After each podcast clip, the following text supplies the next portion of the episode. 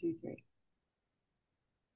Hello, my name is Antoinette, and I am delighted to be here today with Amanda Thomson, CEO and founder of Noughty Wines. I will allow Amanda to do the explanation as to what Noughty is, but before she gets started, I just want to say what a rock star Amanda is. This is a woman who has traveled the world and has managed to not only launch a wine brand, but also be the face of non alcoholic wine for South African wines. Amanda, please introduce yourself and tell us a little bit about what you're doing over there. You're very kind. Thank you so much for having me. As you said, Amanda Thomson, um, CEO and founder of Noughty, the world's first premium non-alcoholic wine brand. Um, I guess that's pertinent to the conversation. Um, we were the first to recognize that huge gaping hole in the market for discerning wine lovers as to what to drink when we weren't drinking, essentially, and exactly right. And not only did you choose to do a to to launch a non-alcoholic brand to reach that market but you did it in a very particular way. Can you tell us a little bit about the b corp that you chose to go with? Of course. Um, for those of you who don't know what a b corp certified business is it's essentially saying you will put purpose alongside profit. Now, I guess for the modern consumer, that sounds like a very natural fit. But let's just think about what goes on behind businesses, behind closed doors when people aren't looking. And I guess then we get a sense of of why B Corp certification is so important. Um, it goes really into as much detail as we have in our articles for our shareholders. So if you're a business that has investors, we've got in our articles saying that we won't just make decisions based on chasing the money, chasing the profit. We will also consider ethics. So that's really a case of saying as a business, you're setting out to do the right thing when no one's looking, not just when they are. It's obviously a work in progress. Rome wasn't built in a day, so no one's expecting us to be perfect but it does put a lot of weight on my narrow shoulders as the CEO and founder of a non alcoholic wine brand that's global to really work each year to try to be better, which is essentially what we're trying to do. Patagonia in America, I guess, is the most famous of the B Corp brands. And that idea was all about the encouragement of not buying new jackets, for example, but taking your existing Patagonia jacket and seeing if it can be mended or seeing if they can recycle your existing one or just really trying to be present in that way in, in garments, I suppose, in the circular economy. So for us, the first thing we had to crack when we got our B Corp certification, for example, on a, on a practical level, was packaging. Um, the wine business has historically been drowning in non-recycled plastic, for example.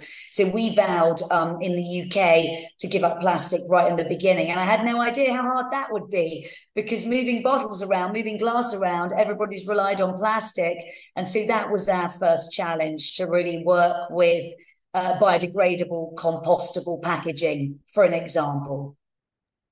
And transparency doesn't stop there uh, with your venture with B Corp. It's also in the actual wine. So we're talking not only organic, uh, not only vegan, but also halal. Talk about uh, what led you to choose to go in those directions.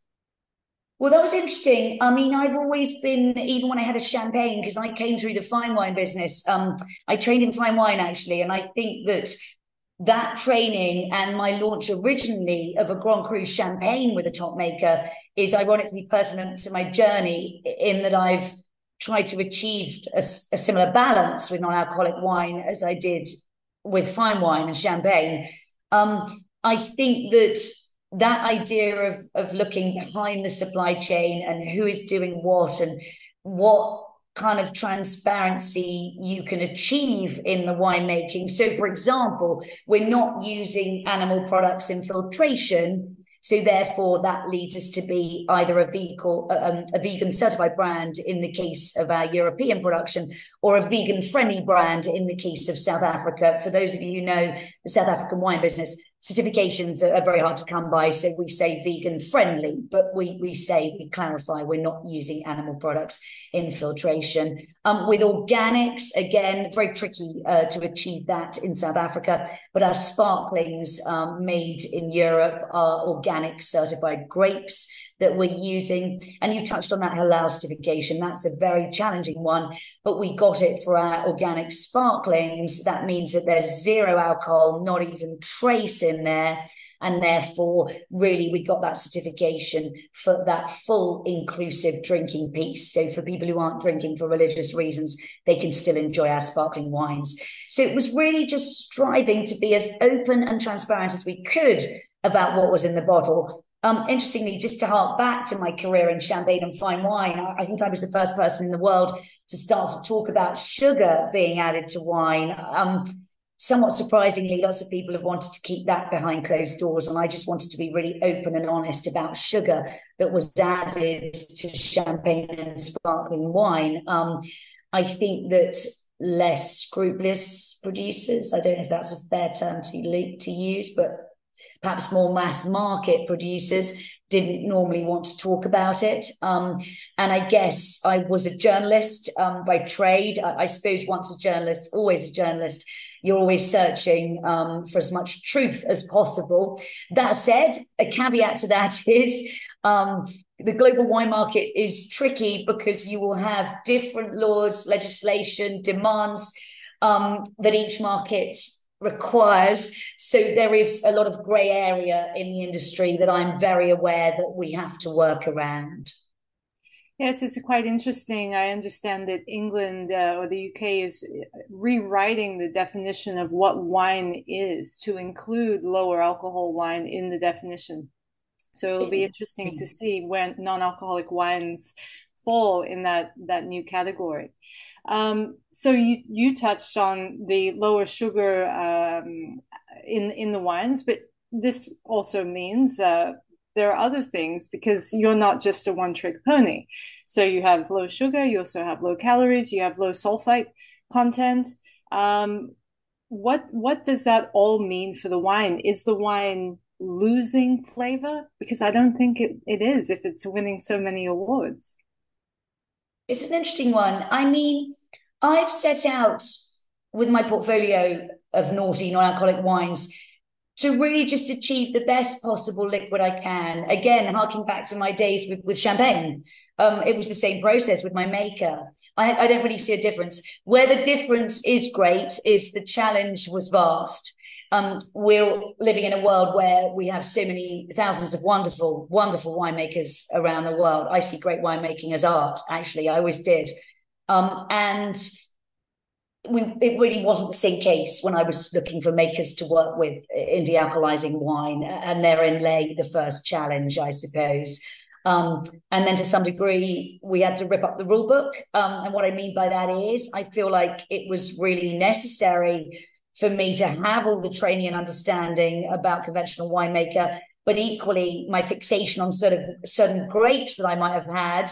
For example, I was an obsessive Burgundy girl, and um, red Burgundy Pinot Noir, in my humble opinion, at the moment, isn't dealcoholizing terribly well. It's a very delicate grape to deal with um, in the space anyway, when you're making alcoholic wine. And so you've got a further challenge to end up with a very thin liquid that's not super expressive on the dealcoholized side. That said, there's a Californian maker whose wine I'm excited to try.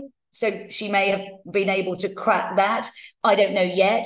But at the moment, we're just exploring with all kinds of grapes. And what I set out to do was just say, I will be open minded about my grapes and I will see how the maker and I can produce the best liquid that's the best possible quality while really just seeing what we can do from a recipe point of view, I suppose, if that makes any sense. And what I was always setting out to achieve was never to replicate my favorite fine wine. It was really to create something that could comfortably sit alongside. And, and everywhere I go around the world now, when I'm in lovely restaurants, bars, spas, hotels, it gives me such pleasure um, to see that happening in real time, in real life, in real beautiful upscale restaurants and bars. And it's just that inclusive experience where you're not jarring from one beautiful glass of champagne shifting to my non-alcoholic sparkling or one lovely glass of your favorite red onto noughty rouge. And that was really what i was setting out to achieve inclusive balanced drinking while always thinking we would be a, a wine brand that happened to be non-alcoholic and i think that's where my approach perhaps has been different from a lot of people flooding the market now is i always visionary piece wanted to fit myself into the traditional wine market which goes back to that point of when lots of people jump up and down and say, oh, you know, you want to kill the wine business. In fact, it's the opposite. I want to bring noughty in to the wine business for balance. And I think that's why we're achieving success along the way. A lot uh, massive success global success. Uh, everywhere i look uh, online there's another accolade and another applause going out to noughty wine. You had a beautiful phrase there inclusive balance and that is in the wine yes but it's also in everything you seem to touch with the company itself. Um, you also are choosing to do two uh, things with the wines that are very, very specific. And it really hops back to your training in, with uh, traditional winemaking and your experience. And those two things are number one, dry farming, and number two, the lees aging for complexity. These two elements right. may be uh, the the golden key to part of the story as to why your wines are just so wonderful. Can you tell us, is it difficult to source dry farmed wine, uh, wine grapes? Yeah, I think it's all difficult. it's, I mean, it's so funny, isn't it? There's so much nuance because lots of times I'm asked, how do you make good non-alcoholic wine? And I'm like, you want one sentence, you want a year's conversation. I mean, there's so much nuance, isn't there? Which goes back to my idea that I've always respected great winemakers as artists. And and just to be clear, um, for anyone who doesn't understand how, how my model works, I respect the maker and I work with the maker on the recipe exactly like I did when I had a champagne. And I think you've touched on a couple of bits um, that, that are adding to why our stills are successful. Those South African dry farm vines, um, I think are really key. And then playing around with, with aging and lees and oak in exactly the same way you would in the conventional wine business. And that's where I'm really fascinated with a lot of those crossover opportunities, really. And actually, on that note, we're doing, you know, you've been very kind and, and people are often kind about my wines. Um, I don't feel like wine is something that stands still. I feel like we're also new to the table here. I, always want to do better. So we're looking at the moment to see if we can produce perhaps next year an even more complex red, you know. So we're always trying to innovate and push forward. But what I really wanted to do, at least for starters, was put a flag in the sand and create a, a really clear, beautiful, elegant portfolio, which is what I hope I have done now, which is to have the, the two sparklings, the alternatives to the Brut and the Rosé Champagne, and then the three stills, Noughty Rouge, Noughty, Noughty Rosé, and uh, Noughty Blanc, which just really you know, put out that idea that we have got a bottle that should sit comfortably for anybody at a traditional wine drinking occasion. Um, but then behind the scenes, we're always seeing to push forward as to what we can do um, that might be exciting uh, regarding next level, I guess.